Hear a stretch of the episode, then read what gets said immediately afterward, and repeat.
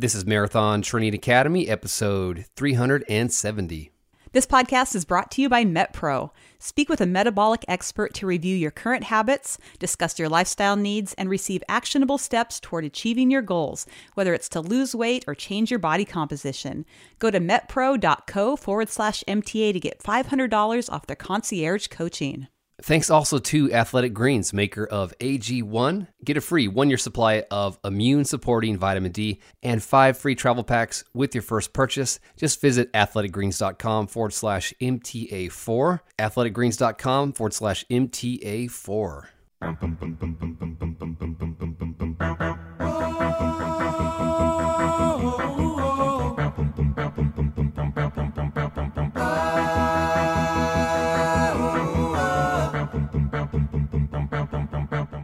Welcome to the MTA podcast, where we empower you to go the distance. I'm Trevor. And I'm Angie. In this episode, we speak with Abdi Abdirahman, who represented Team USA at the Olympic Marathon in Tokyo at the age of 43. He's the oldest American runner ever to make the Olympic team, and he's the first runner from the US to make it to the Olympics five times. And the quick tip segment is back. Keep listening to the end of the episode because Coach Angie is going to share tips on coping with cold weather running. And don't forget, inside the Academy, as a member, you get access to all of our back podcast episodes, training plans, courses. Learn how to join when you visit marathontrainingacademy.com. All right, well, it's great to be behind the mic uh, recording another episode before the end of the year. We just want to take a moment and remember Mike Irwin, who was a longtime member and coaching client from Fort Nelson, British Columbia. Um, he had part of his right lung removed in 2015 and went on to run half marathons and full marathons and raise awareness for lung disease. On October 15th, he learned he had multiple tumors in his chest uh, and he passed away uh, in November. Here's part of an article uh, that is posted in the Toronto Star. It says Northern Rockies mourn loss of local icon Mike Irwin. The Fort Nelson community is mourning the passing of Mike Irwin an avid marathon runner, skier, hockey enthusiast, world traveler, and the face of the town's recreation center. Irwin died after losing his battle with cancer, and he goes on to say that he was a, a fixture at the rec center. And actually, as we came back through Alaska, down through British Columbia, um, we stopped in Fort Nelson. Mike was always asking us to stop and see him. So it worked out, and we had lunch with Mike. This is uh, back in what year was that? 2018.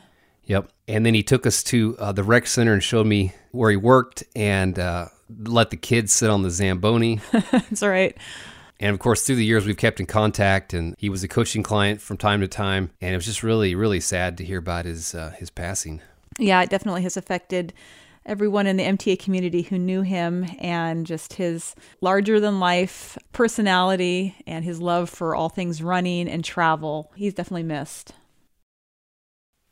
We also want to take a moment to thank the Drury Hotels. Uh, they have been now a sponsor of our podcast for 10 years. I was just at the Drury Hotel this past weekend at the downtown Pittsburgh location. Some of you might know this, but they have free drinks and free food in the evenings. And Angie, the food just gets better and better. They had uh, pulled pork sandwiches. Wow. They also had baked potatoes. So I had a baked potato and cut it in half and put the pulled pork on top of it with a little bit of cheese. It was awesome. And I mentioned too, they have free drinks, which is usually white wine, red wine. You can also get mixed drinks, and usually they'll have like Budweiser. But some of the locations have like a local brewery on tap, and they had a Weiss beer from Penn Brewery. It was killer. I like the free part too. That's right. They also offer free breakfast, a great spread. Our kids through the years have loved staying at Drury's. In fact, they're disappointed if we're in a city that doesn't have a Drury because it's their favorite spot. Yeah, they have over 150 hotels in 25 states, and you can get 15% off your stay if you go to druryhotels.com forward slash MTA. Drury is D R U R Y hotels.com forward slash MTA uh, for 15% off. And thanks to all the listeners who have stayed there through the years with our link. And thanks again to the Drury Company for being a longtime sponsor. So before we play this conversation with Abdi, we want to give a few shout outs. Angie, what is going on out there in MTA land? That's right. This comes from Farida. She's an MTA member. She says, I did a comeback race with the Dubai Creek Half Marathon and finished with a time of 221 after nearly a two year break from running. My goal was to be at the starting line completing a full training cycle, be injury free, and find joy in running again. I am pleased to say I smashed these goals and came away with a personal best of two minutes. Bonus, I convinced my friend to train for her first half, and she's still speaking to me. I've been on a hard road of recovery for mental health issues for two years now, so this race was special to me. It's not always about the outcome. Enjoying the view and the journey is a worthy goal, too. Thanks, MTA, for the motivation, and that comes from Frida. And we'd like to say congratulations to Yali, who's an MTA member. She recently ran the Philadelphia Marathon and she got a PR of 23 minutes uh, with a finishing time of 3 hours, 50 minutes, and 33 seconds. And that was below her A goal. She says, I have so much gratitude for how running has changed my life and especially training for and running marathons. Thank you. We can do hard things. Ah, love it. And this comes from Michelle. She says, Hi, Angie and Trevor. Last Sunday, I finished my first marathon distance at a trail run. I would never, ever have been able to do that if it wasn't for your Corona Lisa challenge. In October 2020, I started that challenge after I'd just been run walking for a month. That challenge in the Facebook community changed my life. I started this year with the 300 mile challenge and worked my way up to 500 and 700 miles. For the race, I used your trail marathon training plan and I loved it. Thank you guys for changing my life and making me a marathoner. Wow, that's just amazing. Well, a lot of you know that we host these virtual runs. Uh, we kicked off the 100 mile challenge in 2020 and then we kept adding more and more distances. So it's really neat to see that that 100 mile challenge built up her confidence to take on a marathon. That's right. Maybe we're like making converts out there for the marathon. Reel them in one mile at a time. the virtual challenge is it's like how we evangelize for the marathon. That's right. We also want to give a big shout out to Mary, who ran her first 50K at the Woodside Ramble, 50K in California, got second place in her age group, uh, she works with Coach Athena, so huge congrats to Mary. We'd also like to say congratulations to Juan. He is a coaching client of MTA coach Kristen. And he says, I finished my first marathon last week. It was extremely hot for being in December, but in South Florida, high temperature is always a factor to consider. It wasn't pretty, but I dug deep and I pulled it off. I had a bunch of hiccups while training for the race, several injury issues, and lots of unplanned traveling due to my dad's health, but I was able to make it happen. Coach Kristen was extremely patient and always put my health and well being first. She's awesome. And he says, We can do hard things. And said he's uh, signed up for the Chicago Marathon 2022. Well, congrats to all of you out there just taking action, doing hard things. We hope you enjoy this conversation with Abdi Abdirahman. Angie, what can you tell everybody about today's guest? Well, Abdi was born in Mogadishu, Somalia. He came to the United States at 16 years old without being able to speak English and he kind of stumbled into running as you hear in this episode which is really interesting. Yeah not until college. That's right. And so he's the only american distance athlete to qualify for five olympics. He went three times in the 10000 meters and two times in the marathon. So an extremely accomplished distance athlete and just an amazing person as well. I think you'll really be inspired by his outlook on life and just the joy that he brings to everything he does. Yeah and you're going to hear him say pima that's uh, Pima Community College, where he went as a student before he transferred to the University of Arizona. He also mentions the Civil War. Uh, the Somali Civil War started in 1991. For some reason, I can't think of that without imagining the movie Black Hawk Down. Um, when that happened, there were 800,000 refugees who fled to Kenya and Ethiopia because of the war. And there were also 2 million people who were displaced internally um, in the country. So here's our conversation with Olympic marathoner Abdi Abdirahman.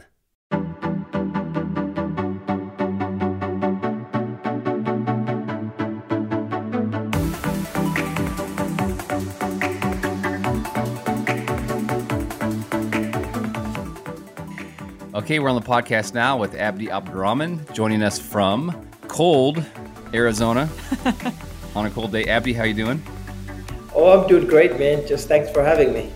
You said when it gets to be 50 degrees, everyone gets their parkas on out there. Yeah, you know, just about the, hey, let's let's make things clear. There's a part of Arizona that can be cold. Northern oh, yeah. Arizona is below freezing. So I'm in Tucson and when we in Tucson, that's what I'm talking about. If it was in Flagstaff, would be super cold, one of the coldest places in the country. So, but you do a lot of training in Flagstaff. Oh yeah, I do a lot. Most of my training in Flagstaff during the summertime and fall. So and then I spend some of my other times uh, in Tucson or somewhere in training camp in Ethiopia. So you're kind of like a snowbird. You just like avoid the snow. Yeah. oh, exactly. And I figured that that's uh past few years I figured that out. So I become snowbird, especially in stuff. So I go somewhere warm during the winter, and then during the summer I go somewhere cool. well, it's understandable considering where you grew up, and we'd like to start off by asking you about your family's challenging journey from Somalia to Kenya to the United States. And as the oldest child in your family, what do you remember about that time and what was it like arriving in the US to start over? You know, that was a great question. You know, just for me, like a lot of people end up coming to US, you know, and US is the, you know, the land that everybody can make your dream come true. Like for me, as a young man, came from Somalia, how I end up is totally different situation than the most of people because of, for me, I didn't come to US one day I woke up and I say, "Hey, we're going to move to US or we'll go to America to find a better life." No, because for us, when we were in Somalia, we had a great life. You know, everything was normal. And then, like one day, just the civil war started. You know, just like a, it was like that same morning, you have to grab everything that you could, a t-shirt or a pair of shoes, and then just you know flee for your life. And yeah, we left Somalia take a boat from Kismayu to Malindi and you know came to Malindi at night. But it was one of a one of the toughest journey that what I remember, you know, just like having no food to eat, you know, just going to refugee camp for a few months, being in Kenya for over like I don't know how many like maybe a year and a half to two years, you know, just and and for me coming to US when they told us you will go to America, start a new life, we didn't know what to expect, even though I knew, I kind of knew people going to America. You know, America is the place to go. Everybody, even the people that were in Kenya, who are Kenyan that we met, they say, it's our dream to go to Kenya. And I say, why do you want to go to America? Because you have a great life in Kenya. There's no war. But I didn't know better. But for me, like, and that's the best thing that ever could happen to me coming to America. You know, just look at look at me where I am today, and you know, and also coming to Tucson. I remember I la- we landed at night, and first we landed in New York, and then we took a transit airplane from New York to Tucson. And wow. I saw all the lights in New York City. And then when we came to Tucson, I thought we came back to Somalia, came back to Mombasa, Kenya, because there was no lights. You're like uh, we're in the middle of nowhere. Like a, yeah, it was in the middle of nowhere. It was like a 1992, like you know, 90, you know, early 1990s. It was just coming to New York, all seen the like big sky, buildings, everything, and suddenly seeing the tallest building in Tucson being like a seven-story building. You know, was totally different change. And also, you know, going to the grocery shopping you know where you buy your like the food that you eat in most african country you buy the thing that you're gonna eat that day. Just basically if you're gonna make a stew just you buy the meat that you're gonna eat that every day you go and you go to the store. So for me going to the grocery and buying a whole lot of food and putting in the refrigerator was amazing. So yeah.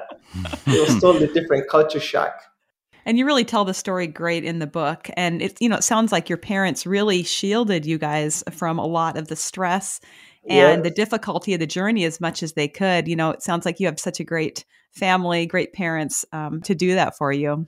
Oh, definitely, yeah, and, and and I could not thank them enough to be honest. Like for me, looking back in my life, it wasn't the easiest life, but I never felt it was that way. Just just growing up, because everything, because my mom and my dad, they give us everything that we ever wanted as as children. So. And how many people in your family? Uh, we're six of us, but the most okay. of them were born here. So yeah. Mm-hmm. Cool. So tell us uh, how you got into running. And I think we read that uh, you showed up to practice in boots the first time. Yes, that's true. I showed up. I showed up practicing boot.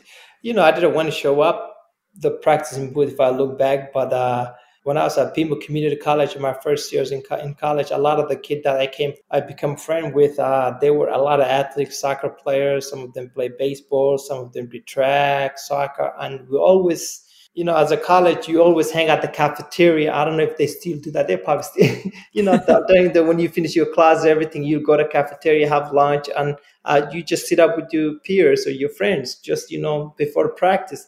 And around three thirty every day, everybody will go to practice, and I'm only the one who is not going to practice. I have to go back to my apartment or just catch the bus, you know, and, and I kind it kind of feels sad. And I say, you know, how can I be one of them? I want to do some sports. And at that same weekend, the University of Arizona, which is across the street from Pima, was having a track meet, and I went to go watch uh, watch uh, the guy who from the CAC Central Arizona Community College was running the 3000 meter and he was dead last and everybody was laughing him. And i just looked at the guy and i said at least i won't be dead last if i if i if i was running for pima. At least i will beat somebody. So and that's how i started uh, next day i went to the pima community college coach i say hey i want to i want to join the track team Hmm. And he said, Have you ever run before? And I said, I never run before. And he thought I was just joking or something, you know, like when someone come to you and they tell you they want to join the team, but they never ran before. And he just he said, Okay, just go ahead, go around with the guy. He never he never looked at what I was wearing, just he didn't even pay attention to it. But he said, Go run. I ran with the guys and we were, we were doing a five mile run and I became second only one one of my who, who was my close friend now, John Lancer, beat me, and he had sprinted me the last 100 meter because I stayed with him all the way. And the coach was surprised, and coach was looking at me, and he said, "Are you telling the truth? You never ran before?" And I said, "I never ran before." and that was the beginning of my career. And when next day I went to his office, and he gave me a pair of shoes, that was the beginning of my career. That is so amazing. And so you graduated from Pima Community College. You transferred to the University of Arizona to run there. At what point did you kind of realize that you could become a professional runner? You know, I never even realized I could become a professional runner, to be honest. Like for me, like as a university when I was running, I never thought I was going to be. I remember when my eligibility was done, people like uh, told me I could be a pro. And the next, and I remember like uh, one of the Nike marketing people from Nike called me and they said, "Hey, we want to sign you as a professional athlete, pro." And I said, "Wow, I say, so what's professional? I, I, only the professional sports that I knew was a basketball. I knew basketball and football. So that's how it was. When I signed my first contract, that was the best thing that ever happened to me. So I never hmm. even like, even my senior year, I never thought I was going to be a pro, to be honest. Wow. That is really amazing. So you qualified for your first Olympics in 2000 in the 10,000 meters. Um, so, you know, you're talking about how you never really envisioned yourself being a professional runner. And then to get to that big stage, how did your life change at that point when you knew you were going to the Olympics? I, I hope you read this was also in the book. But before I make to the Olympics, I make at the summer of 1999, I make at the World Championships US team in going to Seville and at that time, I was, you know, I was a senior in college. That was my last year of college. So, and I never know what the pro was. And that's how Nike found me. I was going to be a great runner because they saw me making the US team and they didn't even know who I was. But that's when they make me an offer. And when I get when I get to the Olympic trials in 2000, I was already a pro runner for Nike because they already signed me. And I missed the World Championships in 1999. That should have been my first US team I made because of when my parents applied the citizenship, they never applied for me because I was already under eight, age of 18. So that, okay. at that time, you have to apply your own. So for me, I assumed I was already a US citizen, even though I never applied for it. But hmm. they only took me a month or two to get it. So yeah, and I remember because USA Track and Field trying to get me to go to Seville, they tried to get me a passport. When they did everything, they found out, oh, Abdi, he didn't even have his passport. So yeah, One interesting thing that you said in the book is that if you don't have birth documentation, when you become a citizen, they assign you a birth date of January 1st. Yeah, that's true. You know, just definitely, I'm a, I'm a few, they only make like a few days young and then I am. So, but that's okay. So definitely, yeah.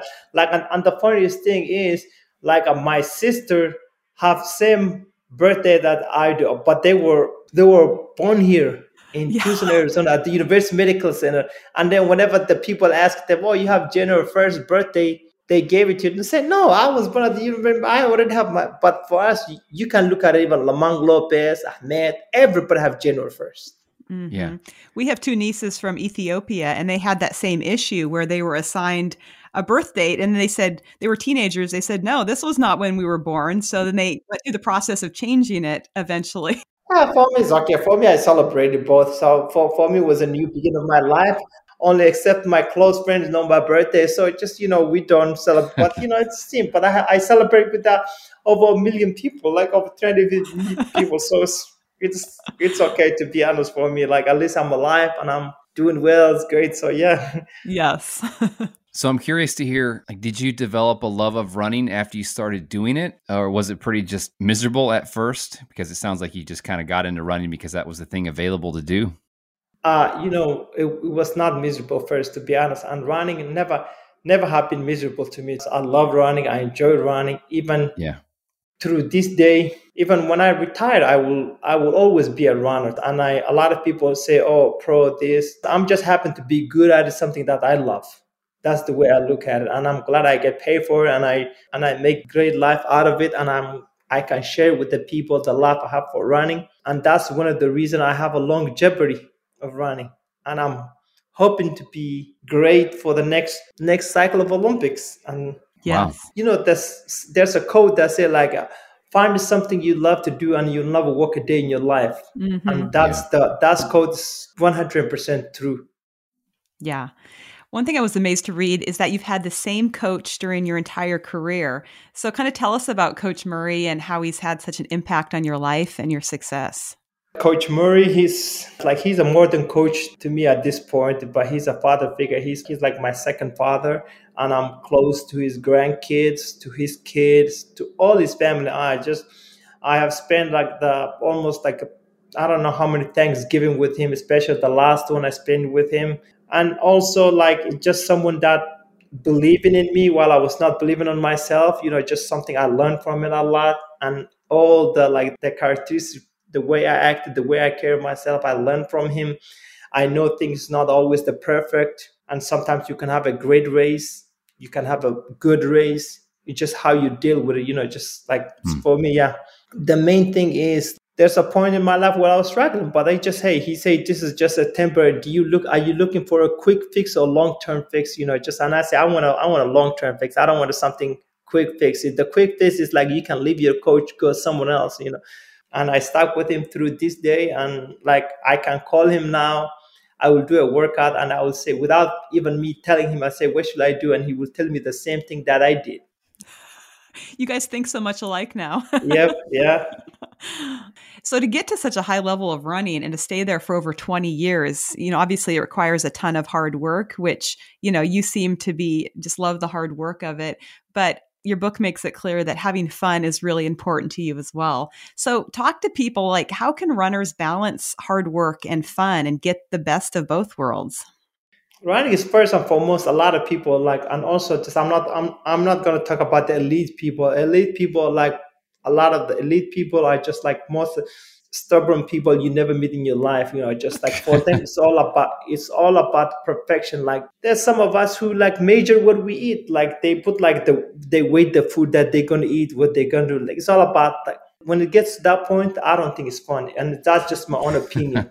To I some agree. people it's fun to some people it's fun and they're doing the right thing and they think they're living the life of they always dream and that's the life they want. But for me when you get to the point where you're going to measure like you're going to put the food you're going to eat you're going to put them on the scale that's when you lose the fun of it to be honest. That's number one. And also running is something that makes you happy. And also it makes you happy when you pass the first five minutes of running right. first five, yeah, the first the first five to ten minutes is the hardest part of it, and that's always been my advice. You know, just when you break that sweat and you just move all you warm up. You were planning running a mile, you might end up running six, seven miles, Yeah, exactly. and and that's something that I learned about running, and I love. And I just like sometimes I don't feel like running. I never, you know, sometimes I wake up in the morning and I say, oh, I have to run today, but in the back of my head I say, even if I don't feel like it, let me just go run a mile and that I have done that many times. But when I go outside the door, I know I'm going to run more than a mile. Even though if I don't know, I will end up running more than a mile. I'll power at least six, seven miles, and that's the fun part of it. Is that what you're talking about in the book when you talk about the five rules you live by? And one of them is give yourself 10 minutes. Is that just kind of getting out the door? Exactly. The first, yep, So where do you like to run? You just leave your house and just go through the valley there? Yep. I just leave my house. Just like sometimes I don't even make a plan. I usually like, uh, you know, I live like close to the mountains. I live close to the river path. Like it's not a, it's a wash. So we only have water during the monsoon season. So you know, just I don't know where I'm gonna end up going. But sometimes I just drive out the gate and I can't tell someone "Oh, I'm gonna go run. I'll just end up somewhere in town to run. That's it. I'll just decide while I'm driving. And maybe that's part of the fun for you is kind of spontaneous yeah. and however you feel like that day. Yep. so you've been to five Olympics. Do you have uh, one of those Olympic tattoos with the rings and stuff? I don't, I don't have one, and I always say I will get one, but I just like I'm not a tattoo person. So, and yeah. I say, you know, and I remember saying uh, before the Olympics, and I say if if I make the Olympics in 2020, I'll have five rings, and I will put each ring the year that I've been to the Olympics, yeah. which is amazing. Will make different. Will separate me from other people. For sure. But now I need to come up with another idea. I don't know if I make the six Olympics, what I'm gonna do. I might just have the flag. I'm, I might have the Olympic flag. That's it, just the whole flag and the rings, and then have the years inside. So it will be creative, but I don't know if I'm going to do so. Just something to think about it. you can have the five rings inside another ring, and then yeah, you could say one ring to rule them all. like the Lord oh yeah, rings. definitely. Oh, I like that. That's a great. Just keep adding rings for all the Olympics that you keep qualifying for, right? I know. Yeah. do, do you enjoy going? Um, like not just the competing, but the actual experience. I'm sure the answer probably is yes, but like the you see the same people, you know, and kind of it's like a big family every time you get to go to the Olympics. Oh man, yes, I love it. The Olympic is just one of those like only only few of us get to make the Olympic team. You know, represent your nation and your country and your family. But for me to do it five times is amazing, and I loved it. And just for me seeing the Olympic Committee, you know, the people who work for it, seeing, oh, Abdi's here. just saying hi to everybody. It's always amazing. And also, you know, building friends like from other country, you know, just it's it's amazing. Well, I hope you've enjoyed this conversation. Quick break to thank our awesome episode sponsor, MetPro. They are metabolic experts who can help you take steps toward achieving your goals when it comes to losing weight, changing your body composition, and just all around dialing in your nutrition. That's right. I've been working with a MetPro coach for a good while now. And I recently just started working with Coach Angelo. And I'm so excited about that. We actually were on a call right before we started recording this episode and definitely feel like I'm in good hands for the next phase of my training and nutrition. So I'm really thankful for everything that they've done for me. How special are you? You get to work with the co founder, Angelo. I know. Is he just as enthusiastic as he is uh, on the podcast? Yep, definitely. yeah, this guy loves his work, and they're really good. Like like I said, they are experts. They helped Angie drop her marathon PR all the way down to 319 and qualify for Boston. Just awesome stuff. Speak to one of their experts on a free consultation call when you go to metpro.co forward slash MTA. If you decide to work with them, you can save $500 on their concierge coaching if you tell them we sent you. That's metpro.co forward slash MTA.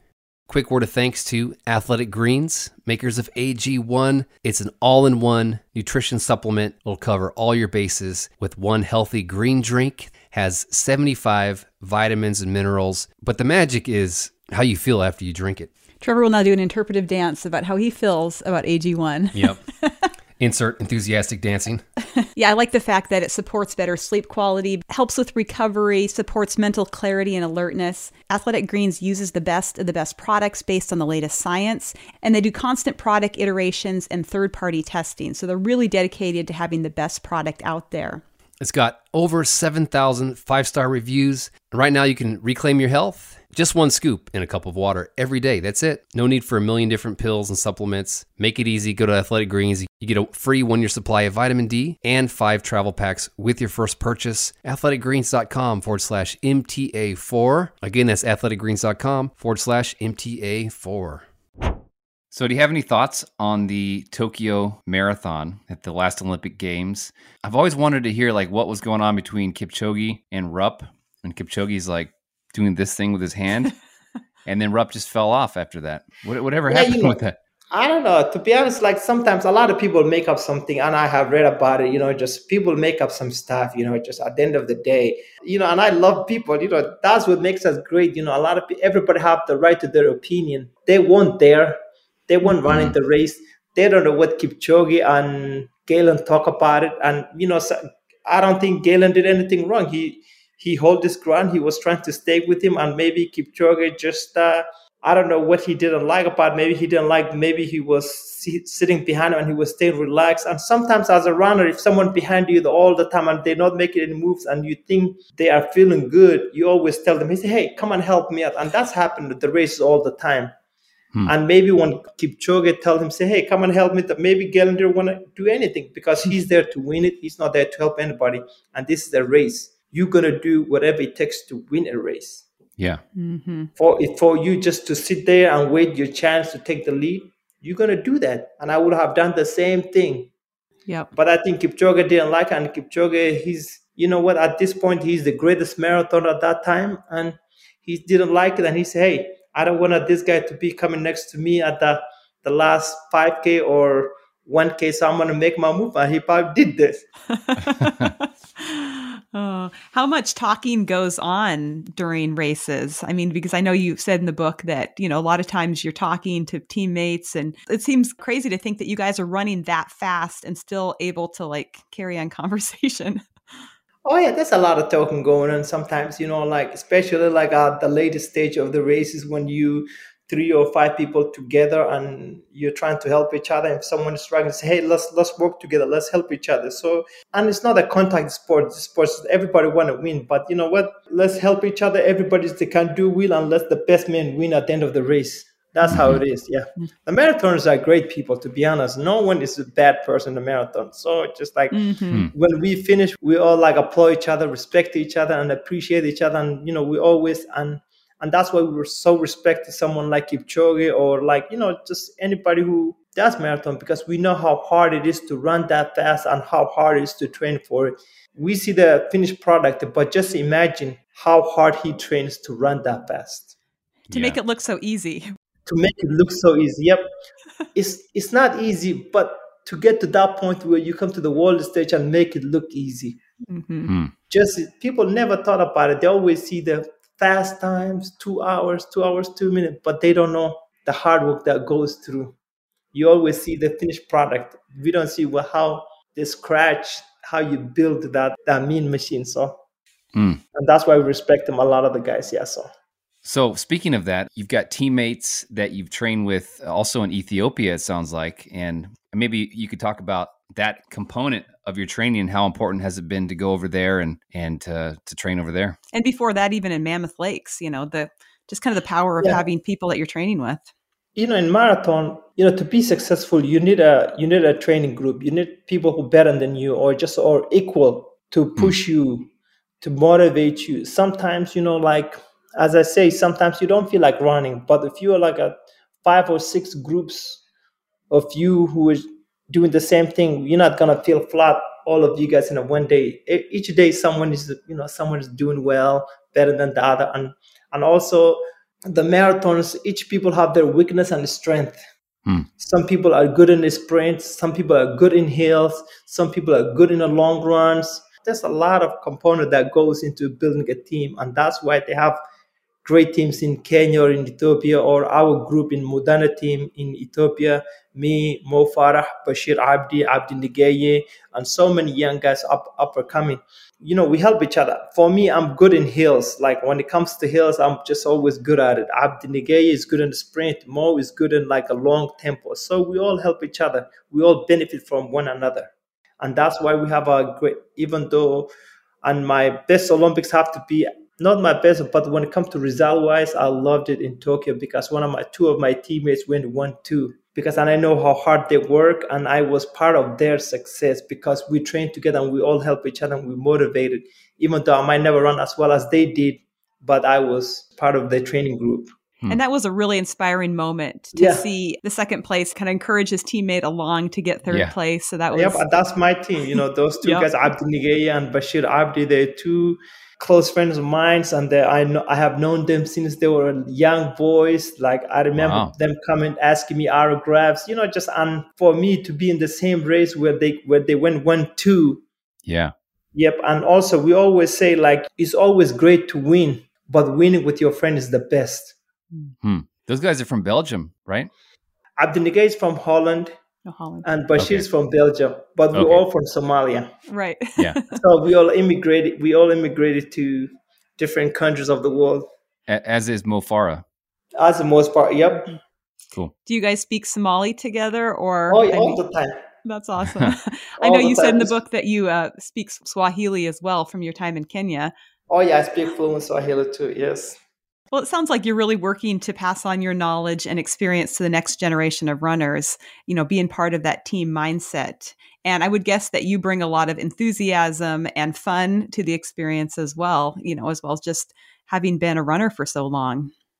Yeah, you know, definitely. And that's and that's one for me. We always trying to keep it fun. We like we enjoy life, you know, like Yeah. we we live in a one big house. We share a lot of the food and and running is always it's also enjoying life to be honest. It's not about running, running, running, running all the time. Like if you're not having fun and your mind is being occupied 24-7 about running, it's not fun anymore. But for us, we're mm-hmm. trying to do something outside running. We play a lot of games when we're home. So we're trying to be more than the runners and all of us do different things outside of running so we have our own little thing going on so yeah So what's your what's your little thing that that you do outside of running? me like outside running now i'm i'm like a big brother in a boys and girls club and i also just started Oh, cool. coaching uh, young high schools high schools in tucson so you know just trying to That's awesome. yeah just trying to pass my knowledge and also motivate them and also tell the kids it's not all about running fast it's about you know just loving it for me just like uh, you know the coaches just like they take a clock and they always expect you like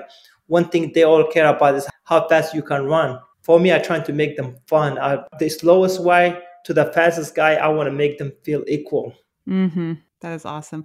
We talked a little bit about the five rules that you live by. So, can you talk about the other ones? We talked about the give yourself 10 minutes, um, just getting out the door kind of thing. What are the other ones that um, you found to help you be successful? Ah, you know, just like a sh- short-term memory. To be honest, like you know, at the end of the day, you know, the races you can have a bad race and just give up and don't even think about it. You know, just that will affect you. And Yeah. also, like having a great race is, you know, if you have a great race, you'll appreciate it, you'll celebrate. You know, just like it should be equal. Hmm. That one bad race should not define you. Just don't get too high, don't get too low Yes. Yeah. yeah th- things like that so it's it's just simple it's just like a it's easy thing yep and and also have a short memory Mm-hmm. and not giving up right. Definitely. And you seem to have a very balanced approach when it comes to listening to your body and Yep. when it comes to injuries, giving yourself time to recover. Because I'm sure it's really hard to make that call to pull out of a race, especially the bigger races that you run. Um, oh yeah how have you learned that over the years? Because I know a lot of runners will try to run through injuries and it just doesn't work out very well usually. yeah for me I'll, i learned that from my coach and that's something my coach teach me and he said you know what if if something wrong with you uh, and and this one of the five rules like a long term. Mhm. um not short term you know nothing for the you know like a shortcut or just like a just you don't think about it like today. You have to think about tomorrow. You have to think about like how this is going to affect you career. Mm-hmm. because like uh, for example for me at the in 2016 i have uh, i was in such a good shape. And i think i if i would have run the trials i believe i could have made that team and i would have been a six-time olympian. But it didn't happen but what happened was i took a time off i let my body recover and i did a i ran new york city marathon and i finished the podium Yes. yeah just listening to my body you know just let it recover just and if i would have run the trials and i wouldn't like worse my injury maybe would have stress fracture and would have put me a few months out i would have not i don't even think i could have even made to the olympics i would have just have risked everything Mm-hmm. What else do you do to help yourself recover when you feel an injury coming on? I just take a time off just like there's no substitute for recovery and letting your body rest because at the end of the day we human beings we're not a machines and when something is coming up and you don't feel right or just like you have a back problem or just like a little hamstring problem the best thing that you could do let your body recover. And that's and that's where my secret. And even like like yesterday and today i have little hip flexor. I don't know what it is but i've been having problems. So i didn't run yesterday. I didn't run today but you know what? And i'm already feeling better today. I could go run but i'm going to give it one more day. I must Mhm. i'll jog tomorrow 20 minutes 30 minutes see how i feel. Then i go from there. Instead of being like a pushing pushing and the injury can Yeah. get can get worse and take it three or four weeks to recover I'll, i'd rather take two to three days than three to four weeks. Did you do anything uh, today and yesterday? Any kind of cross training or? no i didn't do anything. I, I went to the u of a. I went to go get treatment Mhm. see a physical therapist. Yeah, that's it. And he's telling me I'm doing the right thing and it's healing. Did stretch. That's it. No activity, nothing. Well, I didn't do anything yesterday either. Okay, we're, we're in the same boat. How about that? well, one thing you two have in common, I was reading in the book, is that you're a really slow walker. and your your friends will tease you about how slow you walk. And Trevor wow. here is a snail too. It's good to know. That's okay. You know, just uh, I'm not in a hurry. If I'm in a hurry, I'll get there. I give myself a time, so I know how slow I am. At least I'm not gonna hide that. So at least I will be there on time, though. People always asking me, "Your appointment's at twelve thirty. Why are you going there so early?" And I say, "Yeah, because you know I want to take my time. Well, I'm not gonna run there." I like it. So, as a master's runner, and for anyone listening not familiar with the term, it's anybody over 40 is considered a master's runner. I don't, we all are. I don't know why that number is so low, but uh, do you I like any... it though. I like it though. Yeah, it's fun. Yep. Yeah, I do too. Do you have any advice specifically for master's runners how they can just stay in the sport uh, for the long term? Just you have to let it go. You're not as fast as you used to be. That's the one thing. Don't live in the past. Mm-hmm. So you know that you're slower than than you were 20 years ago, but you're not letting yourself obsess about that or let that nope. define you. I th- that's 100%. I'm not the runners I I was 4 years ago, even 2 years ago. Hmm. But one thing I know is I'm wiser and smarter. yes. you can't underestimate the power of just being mentally sharper with age, you know, and having that wisdom and experience that you're talking about yeah and and at the end of the day you but the older you get your body you're not going to be able to do what you used to do like a five six ten years ago you know the workouts the everything. And that's where the people lose lose their confidence when they see their speed is declining their intensity is declining. But the thing that they don't know they're stronger. The workouts are nothing. If you can do the half of that workout what you used to do, you can maintain that fitness maybe a couple more years. You can extend your career like five years, six years. And mm. then when we get to 50, that's totally different story. I, I, tell runners that you know when you're a runner you can really enjoy getting older because you get into that next age group and there's yep. you know benefits that come with that. oh, definitely, yeah, yeah. For me, definitely, yeah, and I and I love it for, and I'm looking forward to. To be honest, like a lot of people, when they get old, they kind of like they say, "Oh my God, this is it." Then, but for me, I'm looking forward to. It. Then I say, "Oh man, what I'm capable of doing? I'm trying to find out what I can do."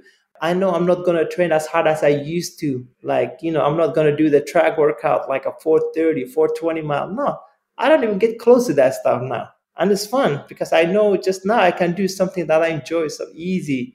So I can do a race pacing instead of doing a 30 second fast in the race. Just there's a lot of things that you could do. Mm-hmm. Have you ever done an ultra marathon? I've never done an ultra marathon, but that's something is in my mind. I want to do it one day. I'll just, you know, just as a runner, you always, to be honest, like I have, I've known Jim Walmsley Okay. Mm-hmm. And he's a great guy, and I see what he does. He, he came to the marathon trials, and people make this big deal out of him coming. They thought he was going to make the team. So why not? I want to get that kind of hype too. When I go to the trial, when I go to the ultra, they think, "Oh, I'm just coming. He's going to break the half 100k world record." You know, just that kind of stuff. Yeah. And then see how well I do. You'll take the trail exactly. world by storm, I think. so, do you have any races on your calendar right now that you're looking forward to? This year, I haven't raised that much last almost a year and the last two years since the trials, and I haven't. I was just giving myself, you know, just trying to recover mentally, physically, mm-hmm. because everything that was going on on the world, to be honest. And yes, I got injury almost the 2020. I have like stress fracture. I can't even believe that I make it to the Olympic the starting lineup just because the window that I have to get ready for the Olympics. So, you know, I'm looking forward to this year. I'm excited. I have a few races coming up, but I got New York half. I might do Doha half. So just other than that, just get, get back to shorter races. Just, uh, you know, sometimes I haven't done like uh, any shorter race, half marathon, things like that for a while. So, mm-hmm. and I think this is going to set me up good to qualify the Olympic trials. I'm not going to say I'm going to make an Olympic team because I know how hard it is to make. My goal is to to qualify the trials. How about yes. that? I yes. want to qualify the trials. That yeah. would be awesome. I say road road to the trials. People say road to Paris. I say road to the trials. One step at a time, right? One step. I will never get ahead of. So if I get to the trials and I don't make it, I'll be happy because I was I wasn't like hey I w- I wasn't looking to Paris. I was looking to the trials and that was my first goal. And after trials, if I make it, and I say okay now road to Paris And I think that's probably one secret that, you know, you're able to stay laid back and have fun in life is that you're focused on what you need to do, but not looking too far ahead. No, yeah. Just like you you get distracted if you look at two things like a lot of people don't realize the Olympic Olympic trials is the one of the hardest races. Even it's harder than the Olympics. A lot of people don't hmm. realize just because like we have like how many athletes 300 plus athletes is almost as many people as the olympics even double the olympic people mm-hmm. and they mm-hmm. only take three people. Yeah that's a lot of pressure. A lot of pressure. And some people they already thinking about it. You run it one good time suddenly you think you're guaranteed to make. But you don't realize there's 300 people want the same thing same thing that you wanted. Mm-hmm. and they even some of them wanted more than you. And, and it all comes down to that one day. Exactly. One day does yep, one day doesn't matter if you're not feeling good, if you're having a bad day, if you have it. One day, you ready or not. That's it. Mm-hmm. How do you get yourself ready for something like that? Like mentally? For actually, you know, it's just something that you just have something that I learned from my coach. I just I just focus one day at a time. I don't even think about it. Just you know, for me, like a two, three weeks out of the race, I just every day I just focus on that day like every day, just one day at a time. I never say like okay. two weeks out because I know because I have faced before like where I said like a month out the race, I say, hey, I'm gonna make it to the Olympic team because I'm in such a good shape. But you know what? What happened? I end up not even starting the race. Hmm. And what about okay on race day, like at the trials when there's all of these people, only three can win and go to the Olympics. And so, how do you deal with the pressure while you're running uh, and the nerves and the anxiety when you're on the start line trying to start something like that? Uh, just like I don't even sleep night before race. To be honest, that's how nervous I am. I'm like, mm-hmm. I'm nervous, rag. I'm like, I'm shaking. I'm even warming up. Sometimes I say, how am I going to run this race? I'm not even like, you know, just my body's not responding to the warm up. But after guns goes off, everything goes away. I don't know. I go different. I don't even how I got it. Sometimes I even question myself and I say, how did I felt so good? It's just like I just go for it. And I just after that, I, I tell myself, doesn't matter whatever happens, I'm gonna be top three. And I'm gonna be one of those three guys. And whoever gonna come the fourth place, I don't know who's gonna be. One, two, three. I'm gonna be one of those guys. That's it. And I tell, yeah. and I just focus, lock, and that's and I just go. And I have done that the past five Olympic trials I've been to, and I've been successful, all five of them. Yeah, it clearly works. I think it's going to encourage people out there who get really nervous about their races to know that someone with your experience also gets nervous and helps you feel that you're not so alone when you're out there and you know maybe you're trying to PR or even do your first marathon to know that it's normal to be nervous and you can use that to fuel a good race. Yeah, sometimes it's good even to be nervous to be honest. Sometimes I feel like and there's a few races that I never been nervous, but I never did well. Like it never went, never went well. And sometimes, like if you train something for so hard and you put so many work into it, leading to that race, you're gonna be nervous day before the race because you know how much work you put into it, and you you want to succeed. Mm-hmm. But if you don't care, if you don't getting nervous, sometimes I feel like you didn't put as many work and you know the result. You say, oh, I'm not just, I'm just gonna here running today. That's it. You're not nervous. You don't care. Yeah. Yeah, it's a good sign. well, it's been great talking to you, Abdi. If uh, people want to learn more about you and follow you online, where can we send them? Uh, sell the Abdi Runs. They can just like Abdi Runs. That's like abdiruns.com. And my Instagram's Abdi Runs, Twitter Runs, Abdi Runs. Yep. Awesome. Well, we encourage everyone to get a copy of the book. It's a very interesting read and, you know, also very motivating. So yeah. I was fired up after reading it, and we really appreciate you putting the time and effort into it. Well, thank you for having me again. It was real nice chatting with you guys. Thanks to Bombas for sponsoring this podcast. Bombas' mission is simple to make the most comfortable clothes ever and to match every item sold with an equal item donated. So, when you buy Bombas, you're also giving to someone in need. I love my Bombas socks. They're so comfortable. Everything they make is soft, seamless, tagless, and has a cozy feel. Concerning the socks, there's tons of options. They have comfy performance styles with the sweat wicking ability, and they also have those no-show socks that'll never fall down. And they have underwear. Underwear that's so breathable, you'll feel like you're wearing nothing at all. And what's cool is that when you buy a pair of socks, they'll give a pair of socks to someone in need. Socks, underwear, and t shirts are the three most requested clothing items at homeless shelters. Just go to bombas.com slash MTA. Use the code MTA for 20% off your first purchase. That's B O M B A S. Bombas.com slash MTA and use the code MTA for 20% off. All right. Well, big thanks to Abdi for speaking to us on the podcast. It was an honor. It's really cool to talk to somebody who you've watched on TV, you know, on prime time on the Olympics, not just once, but several Olympics. That's right. and I think people are really going to enjoy his book. It's called Abdi's World The Black Cactus on Life, Running, and Fun.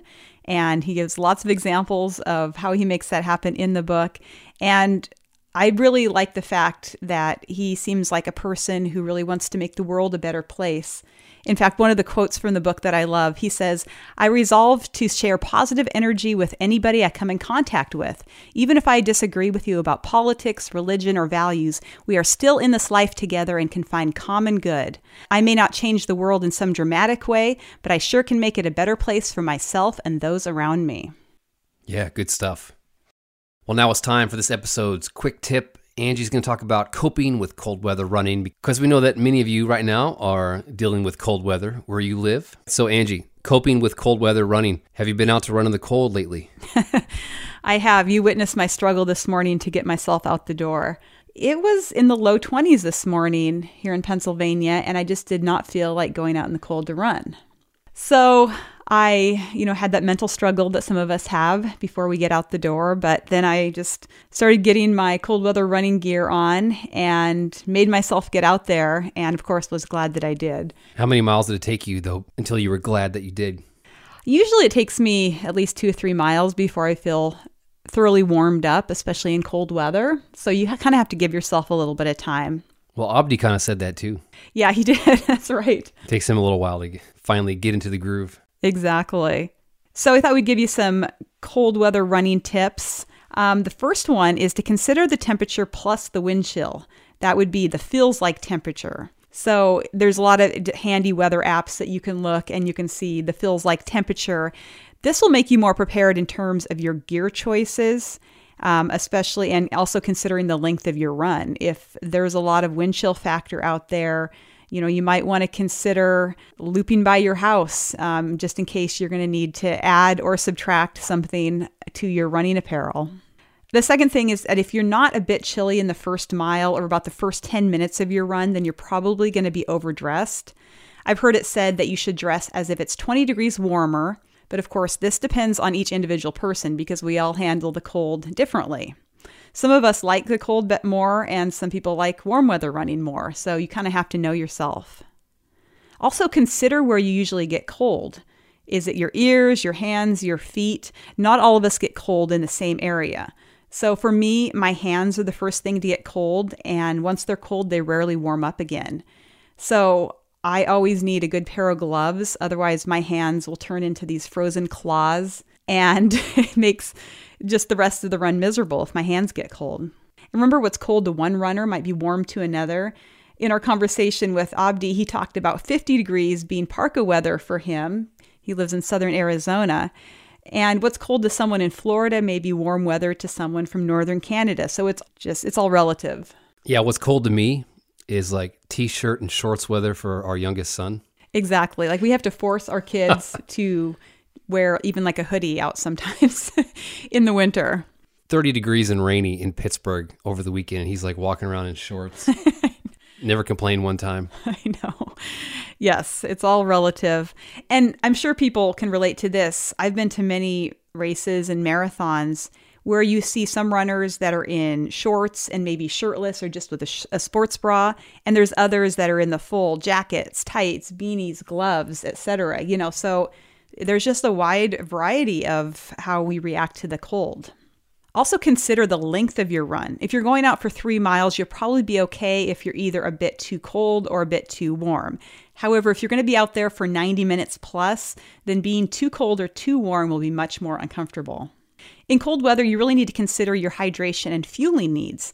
Even though you may feel less thirsty in cold weather, the dry air can actually be quite dehydrating. And you may notice that your lips get extra chapped or your skin feels tight and dry. And plus, your body has to work harder to stay warm and it burns through more fuel. So be sure to plan your hydration and fueling needs accordingly. When it's cold, you also want to consider the safety of the running surface.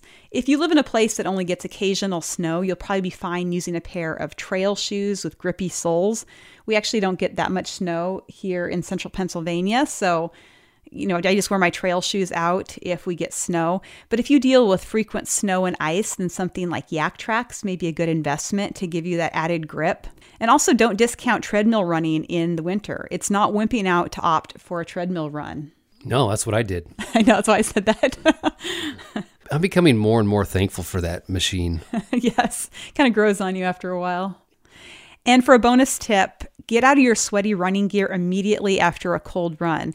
Put on something warm and dry, even if you're not planning to shower immediately. This is going to help regulate your body temperature and help prevent you feeling chilled the rest of the day. And people are thinking, oh, that's gross, not showering immediately. But I often do like back to back workouts. So I'll go for a run, grab a, a quick snack, and then head down to strength train. And so I don't want to like totally, you know, shower and go through all that rigmarole but I also need a dry outfit on before I strength train, or I'm just going to be chilled. And that's not a great way to go into your strength training workout if you've got goosebumps and your teeth are chattering. Angie said she heads down to strength train because all that stuff is in our basement. That's right. We've invested in a home gym over the years and it has paid dividends. so, great job to everyone who is venturing out on cold weather runs. And of course, if you live in the southern hemisphere, also good job for getting out for the warm weather runs. And, you know, your turn will come soon for the cold weather stuff. Well, that brings us to the end of this episode. Thank you so much for being a listener. If we can help you in any way, please reach out. We have a contact form on our website where you can send us a message. Just go to marathontrainingacademy.com. Happy holidays to everybody out there. And remember, you have what it takes to run a marathon and change your life. Well